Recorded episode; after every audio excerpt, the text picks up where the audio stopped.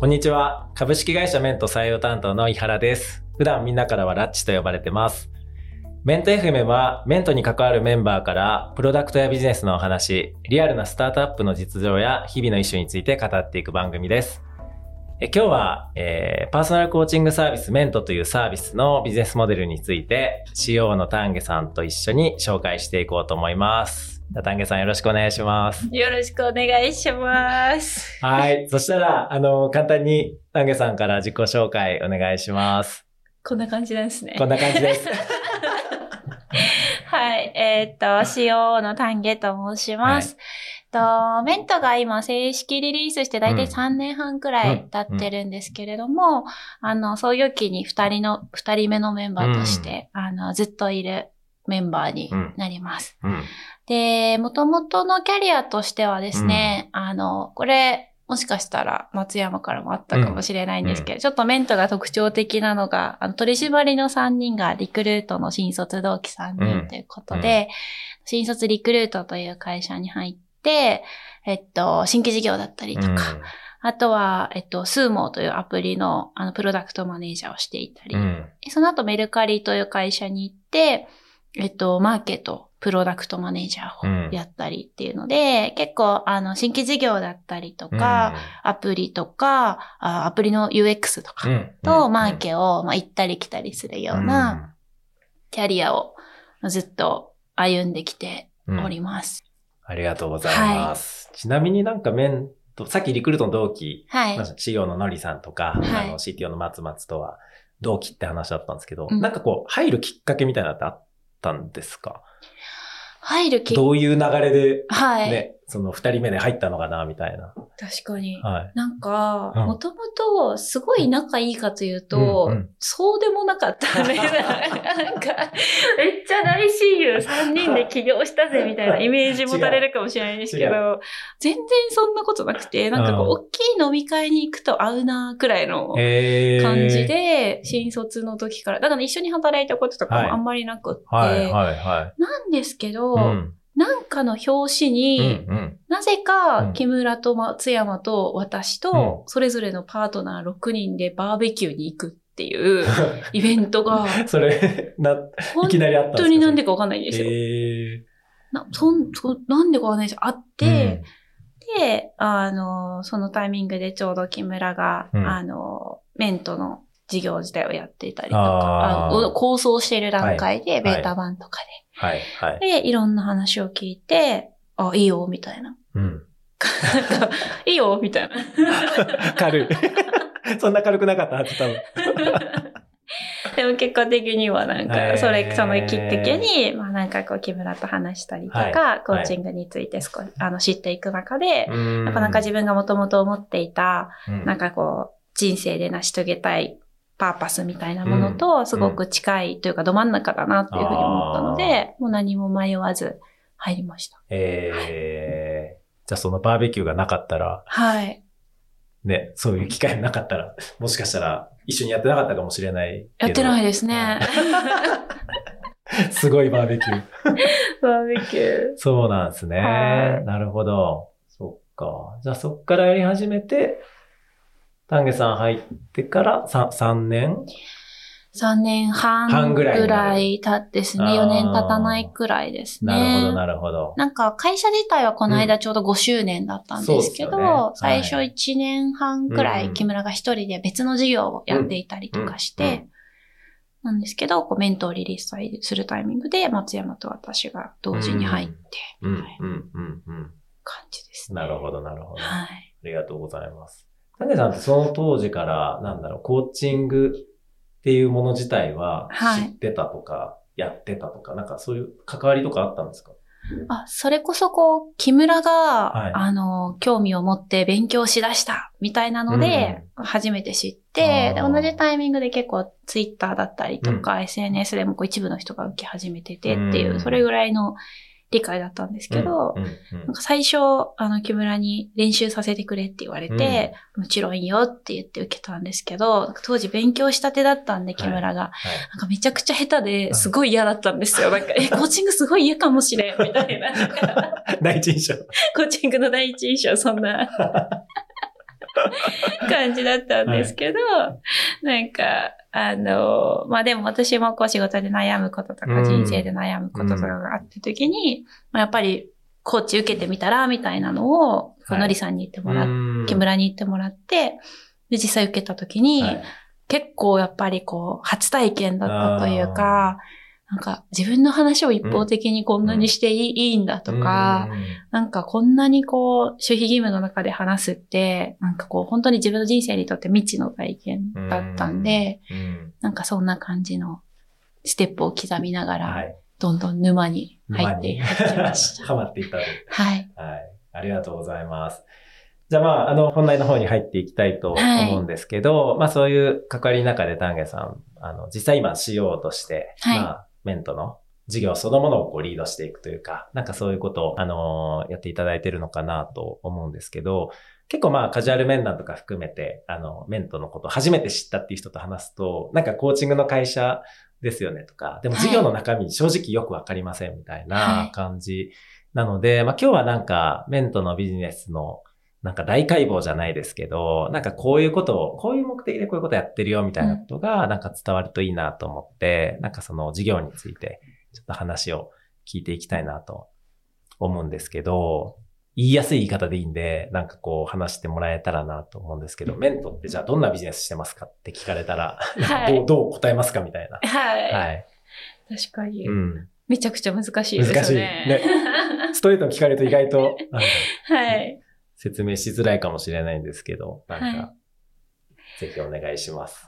まあ、なんか、我々のビジョンは、こう、夢中を普通にするとか、人間の、あ、こう、日本の主観的ウェルビーイングを世界一にするっていうところを掲げてるんですけど、うん。まあ、そこに向かう、あの、ビジネスのフェーズとして何段階かあると思っていて、今やっている事業を一番シンプルに言うと、えっと、質の高いコーチング、うん。お客さんに必ず価値の届けられるコーチングっていうものに、できるだけ簡単にアクセスできる、はい。あの、プラットフォームっていうのを作っているっていうのうん。が、一番シンプルな言い方になると思うんですけれどうん、も、うん、なんか今その先にこうやっている、まあじゃあコーチングの効果ってもっと上げれるんだっけとか、まあお客さんの課題に対してコーチング以外の方法ってあるんだっけっていうところももちろん模索はしてるんですけど、うん。今やってるビジネスっていうので言うと、それが一番多分伝わりやすいかなと思います。うん。そもそもコーチングって何っていう人もいらっしゃるとは思うんですけど、はい。なんか言葉にするとシンプルですけど、結構む難しいっていうか、難しいね。その、クライアントさんが求める質の高いコーチングってはい。何だろうみたいなはい。ところって難しそうだなって思ったんですけど、そういう意味ではなんかどういうことを考えてたりだとか、なんかそこについて思考してることとかなんかあったりしますか？なんか、コーチっていうとやっぱりこう、スポーツコーチのイメージが先に立つので何を教えてくれるんですか、とか、こう、どんなすごい人にな何をしてもらえるんですか、うん。みたいなやっぱいろいろいただくんですけど、まあ、コーチングで扱うテーマで一番こう多いのは、うち、あの、メントには個人向けの事業と法人向けの事業ってあるんですけど、うん。うんやっぱ個人だとキャリアの悩みが一番多いですね。自分が何がやりたいとか、はい。将来どういうことがしたいとか、うん。で、法人だとマネジマネジメントの悩みとか、えっと、コミュニケーションの悩みとかがもう圧倒的に多い。7割くらい、どういうリーダーでありたいとか。うん。なので、なんか正解はないんだけど、あの、自分で決めるしかないみたいな。なんか検索するとそれっぽいものは出てくるんだけど、はい。なんか最終的に自分で決めるしかない、うんうん。正解のないテーマについて、うん。まあちゃんと自己決定をしていくために、うん。まあ、コーチっていうプロフェッショナルの人たプロフェッショナルの、まあ、うん。傾聴とか質問の技術を使って、まあ、ちゃんと言語化していくっていうのが、あの、真面目に説明した 価値に、はい、なります。はいはいはい。だからまあ、その 2C の個人向けとは 2B い。の企業向け、法人向けっていうところでも、なんか、クライアントのニーズとか、話すテーマみたいなのは結構違う違うっていう、そそういう感じなんですか？そうですね。うん。結構違いそうで、意外とそんなに違わなかなんかすごくこうぐるぐるしてる、はい。密接に関わってくるので、まあ、こう、こう、こう話してしまうとまた少しわかりづらくなる気もするんですけど、入り口はかなり違うことが多いです。あの、キャリアをどうしようとか、うん。えっと、プライベートをどうしようとか、うん。が個人の方が多いですし、うん。法人だと、えっと、まあ、自分がリーダーとして成果を上げるにはとかっていうテーマで入ってこられるので、結構違うんですけど、最終的には、仕事で成果を出すために、プライベートどうしようだっいたりとか、そうですね。確かにはい。。なんか部下のマネジメントで悩んでるんだけど、実はそもそも自分のキャリアに悩んでて、うんメンバーの話を聞いてる中でうまく返せないとか、うんうんなんかそういういろんな問題がこう絡んでいるのを、うん。まあ、言語化していけるとか、解きほぐしていけるっていうのがコーチングなので、はいはい最終的に結構提供していることは近いと思いまああ、なるほど。確かに密接に繋がってますもんね。密接にプライベートと仕事と、結局仕事のパフォーマンスもプライベートの状況によって変わったりとか、みたいなところありますもんね。す。そうなんですよ。だから、やっぱりなんかいろんな、こう、言語化され、何が問題なのか、うん言語化される前の課題ってすごいたくさんある気がしていて、うんなんかやっぱり、その、キャリアとか転職とかだと、こう、皆さんにわかりやすいと思うんですけど、まあ、例えばちょっと転職しようかな、みたいので、転職エージェントさんに行かれるタイミングって、意外とそもそも転職するかどうかも決めてなかったりとか、、なんかどの業種にしようとか、とかっていうのも決まってない中で、うん。何やりたいですかって聞かれて、、うん。うん。とりあえず答えてみて、選考受けて落ちて受かったりして、みたいあな。ー。で、最後までも悩みながら進んでいくみたいなのが、結構現状だったりとか、うん。まあ、マネジメントに関しても、なんて言うんですかね。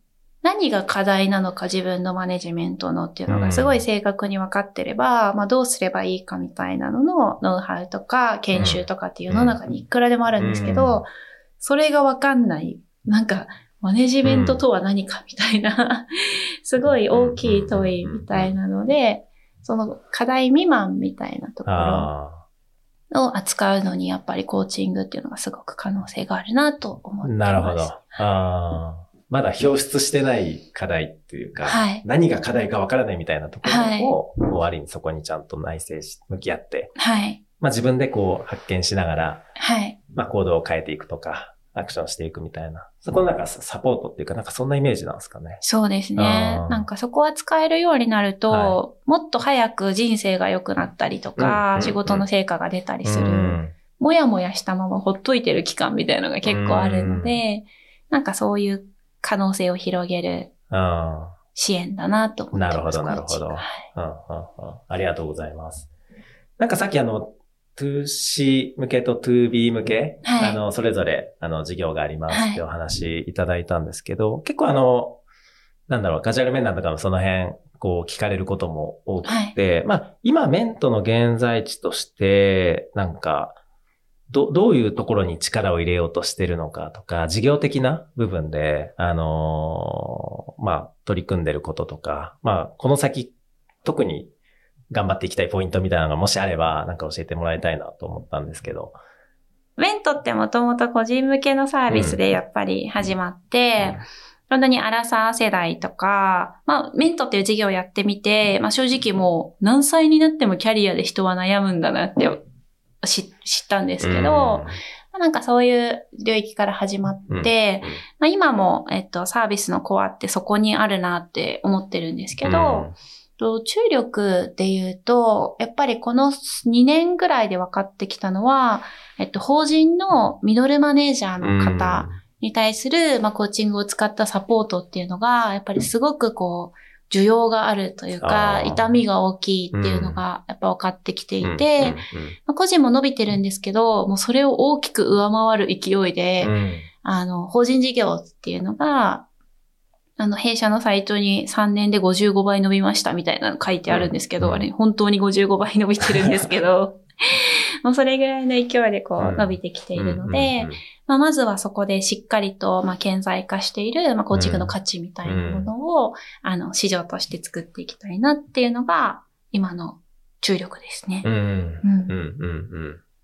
なんか法人のその、事業を伸ばしていくみたいな話で言うと、はい。なんか今ぶち当たってる課題みたいなのってなんかあるんですか今ぶち当たってる課題ですか、うんうん そうですね。えーっと、もともと、まあ、コーチング自体うん。は、結構、その、エグゼクティブの方が、まあうん。1時間す、本当に大企業の代表取締役とか、まあ、うん。や、言っても役員ぐらいまでの方が、本当にこう1時間何十万円みたいな感じで受けるっていうビジネスコーチングが、日本ではずっと続いていて、うん。なんですけど、えっと、近年だと、まあ、こう、101とか、うん。サーバントリーダーシップとかで、まあ、ミドルマネージャーまで、その話を聞いてもらう体験を作ろうとか、エンゲージメントとか、やりがいっていうものを作ろうっていう中で、まあ、コーチング施策が広がってきていて、そこにメントっていう事業がすごくハマるんっていうのが、まあ、今なんですね。はい。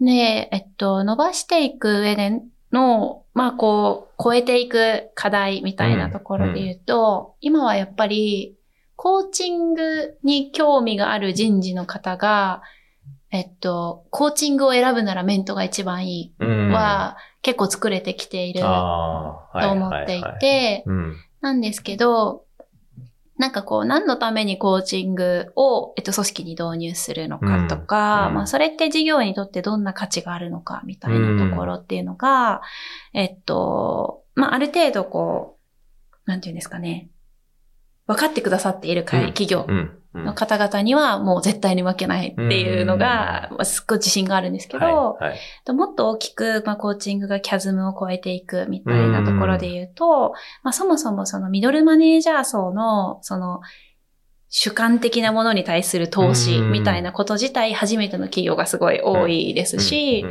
なん。かそれってどん。な意味があるのとか、うん。まあ今こう、人的資本経営とか、はまあ国も含めて、うん。なんかそういう組織開発投資しましょうね、労働人口減りますよ、みたいな言われてるんですけど、何やればいいかわかんないみたいな、エンプラも含めて、あー。人事の方が多い中で、はい。ろんな前提条件を整理して、コーチングをちゃんと選んでもらうみたいなところが、うん。うん。やっぱり難しい。そこのストーリーテイリングが難しさ。でも使ってもらったらはい。満足させる自信があります。なるほど。あーじゃあ使ってもらうまではい。のところが結構はい。クリクリフがあるというか。はい。あなんかやっぱり最初の一歩が高い事業だとーは思いました。うん。なんかこう、サースとかみたいに、うんこうパッとフリーミアムで入れれるものでもないし、うんはい。確かに確かに。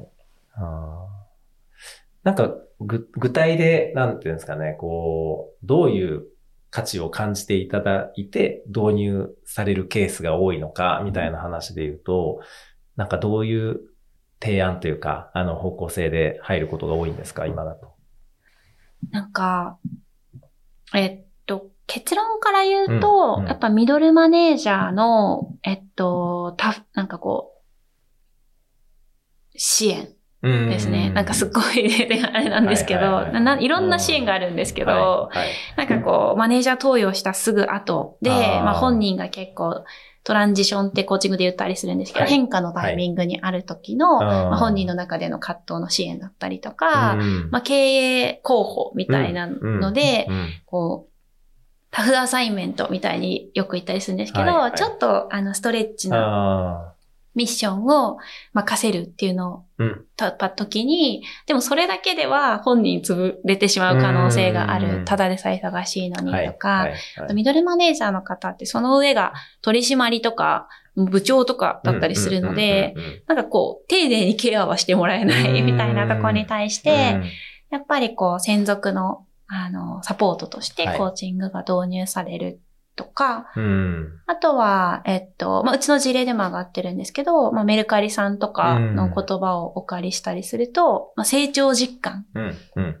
えっと、社内でのキーパーソンが成長実感を感じながら働いていることっていうのが、うんまあ、一番会社の魅力につながるし、うんパフォーマンスにつながるっていうので、まあ、成長実感を支援するためにとか、はいはいそういう導入がやっぱ一番多いですね。なるほど。はい。なるほど。うん。ありがとうございます。まあそうですね。私も結構人事長くやってるんですけど、多うん分企業の人事からすると、なんか多分そういうなんですか。じゃあ、新任のマネージャーの人向けの研修とか、はなんかそのサポートプログラムを用意するはい。ものの、なかなかこうマインドセット含めた行動変容まででは、はい。時間がかかる。結局、オフジョブじゃなくてオンジョブ。あの、はい仕事をやる中で変化していく。で、そこの支援をするのは上司の役割だ、みたいにやってる会社が多いんじゃないかなっていうふうに思っていて、とはいえ上司は上司で評価する側なんで、なんかなかなかこう、厳しいことばっかり言われて辛いみたいな。まあ自分もそういう経験あるんですけど。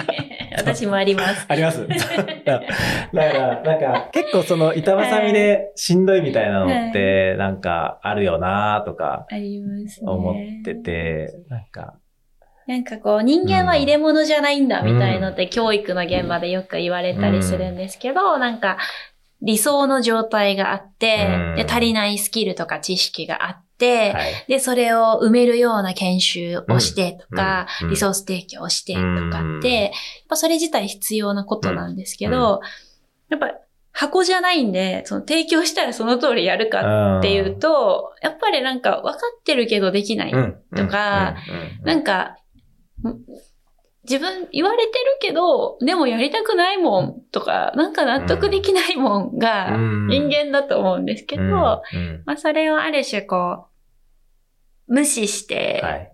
組織運営して、成長してみたいな組組織とかもあるというか、うん。まあなんかに日本の主観的幸福度が上がってないところを見ると、なんかそういう会社の方が多分多いと思うんですけど、なんかそれって経済がめっちゃ、それ上回るぐらいお給料上がり続けたら、まあしょうがないかみたいな感じ、うん。だと思うんですけど、なんかそうじゃなくなった時に一気に崩れちゃうというか、なんかすごくこう脆い組織になると思うので、人事とか経営の皆さんがやりたいことと個人をつなぐときに、うん。やっぱりもっとそういうこう、格式ばった客観的なものと、なんかもうちょっとウェットな接続みたいなのは、やっぱ必要だよね、みたいなところなのかなって。はいはいそれを全部今までミドルマネージャーの皆さんがやってくださってたっていうところなのかなあと思いまーす。確かに確かに。うんそうっすね。なんか、今まで多分そこをつなぐ役割を全部ミドルマネージャーやったけど、やっぱり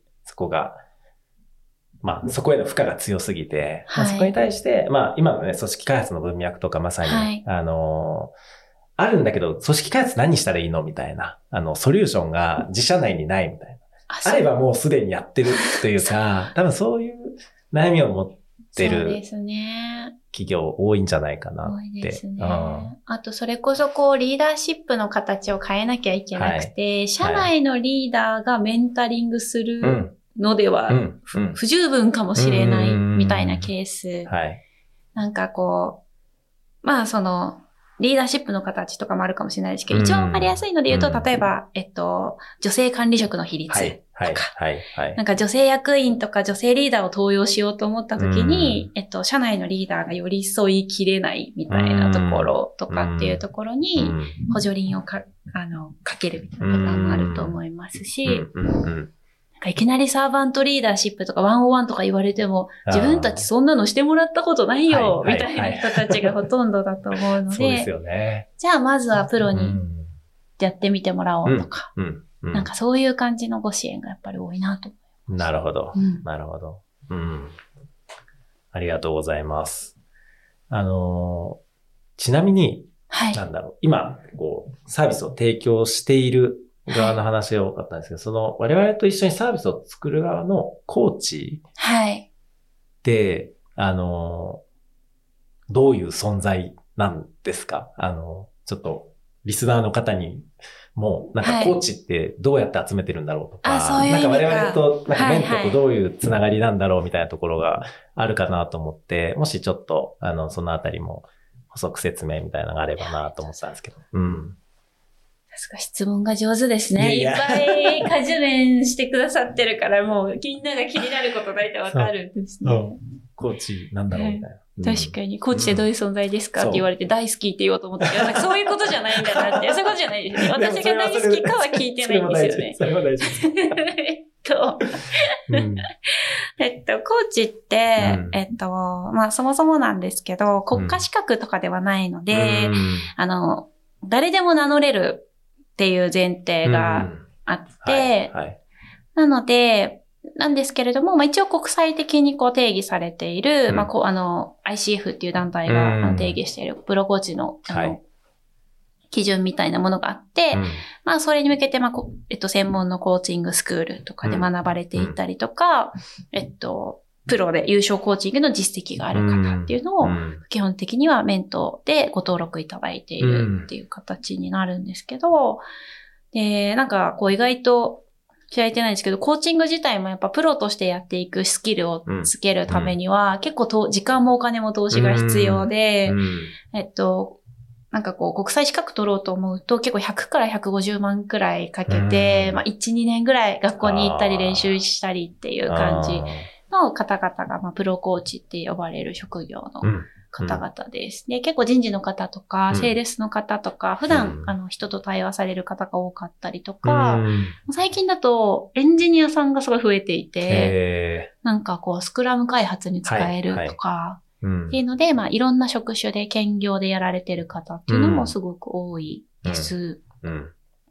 で、なんかこの、メントとコーチの関係性みたいなところで言うと、基本的にご応募いただいて、えっと、うちの方で実技試験っていうのを、うん。えっと、やらせていただいて、で面接もして、はい。本当にこう、自信を持って、あの、我々の、えっと、顧客の皆さんに届けたいと思えるコーチングとかコーチっていうのを、えっと、もう一人一人お会いして、はい、3年半かけて今170人っていう感じなので、なんかこう、むやみに増やすとかっていうよりは、本当にこう、お一人ずつご登録いただいているっていうのが、今までになります。なるほど。はい。うん170名。はい。ね。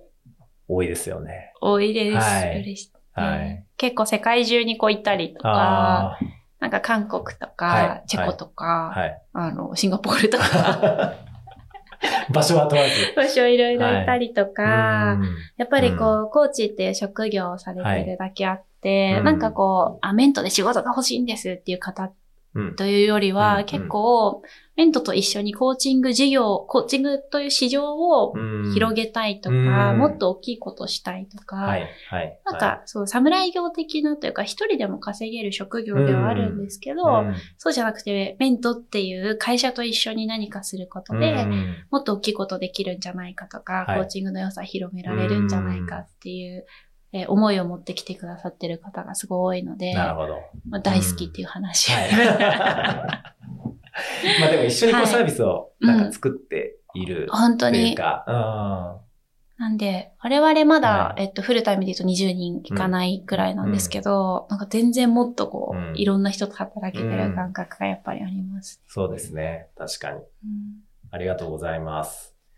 なんか、そしたら、あの、ちょっと時間も、あの、はい長くなってきたんで、なんか最後に、なんか丹下さんが、はい。なんていうんですかね。まあ、さっきこう、いくつかあるロードマップの中のなんか最初のフェーズみたいな授業が、はい話あったんですけど、なんか丹下さん個人としてメントを通じてもっとこうしていきたいとか、はいなんかこんな世の中にしたいとか、なんかもうも思ってる思いとか夢みたいなのもしあれば最後いただきたいなと思ったんですけど。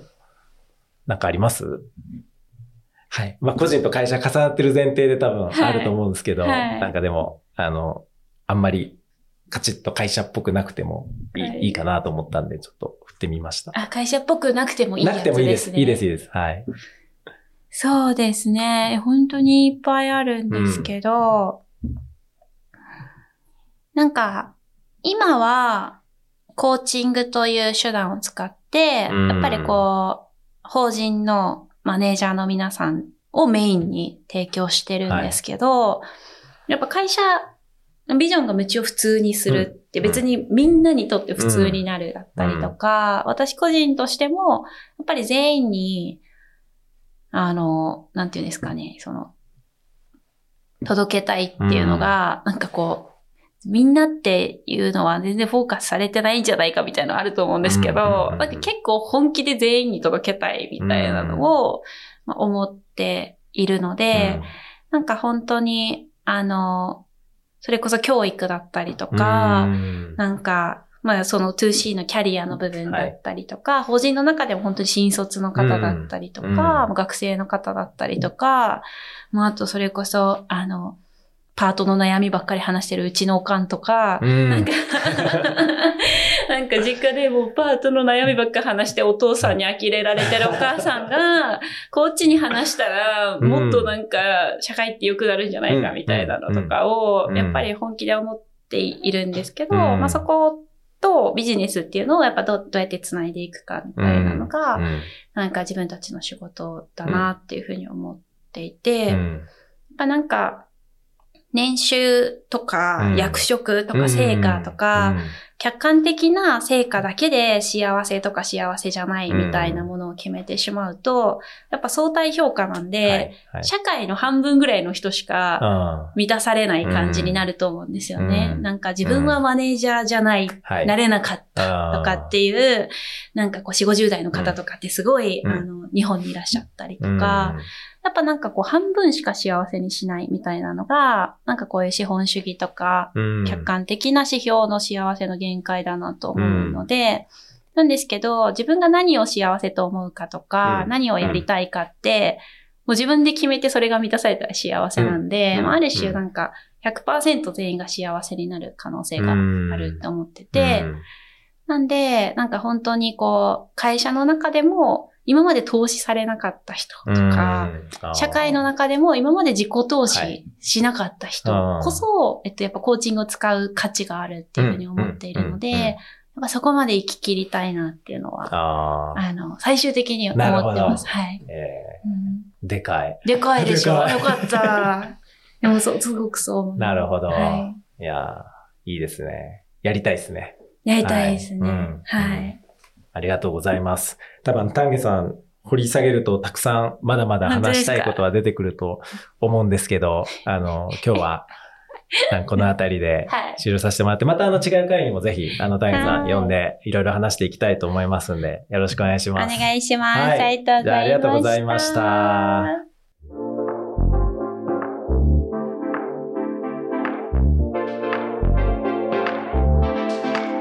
じゃあ最後にお知らせです。えっと、現在メントでは、えー様々な職種のメンバーを、えー大募集しています。えーもしこの番組を聞いて少しでも興味を持っていただけましたら、えー番組概要欄にある採用情報、またはメントのホームページからぜひエントリーしてください。してください。はい、お願いします。また今後もメントの事業紹介とか、社員のキャリア紹介なども、えーどんどん更新してまいりますので、アプリから聞かれてましたら、ぜひ番組のフォローお願いします。お願いします。はい、それではまた次回お願いします。ありがとうございました。ありがとうございました。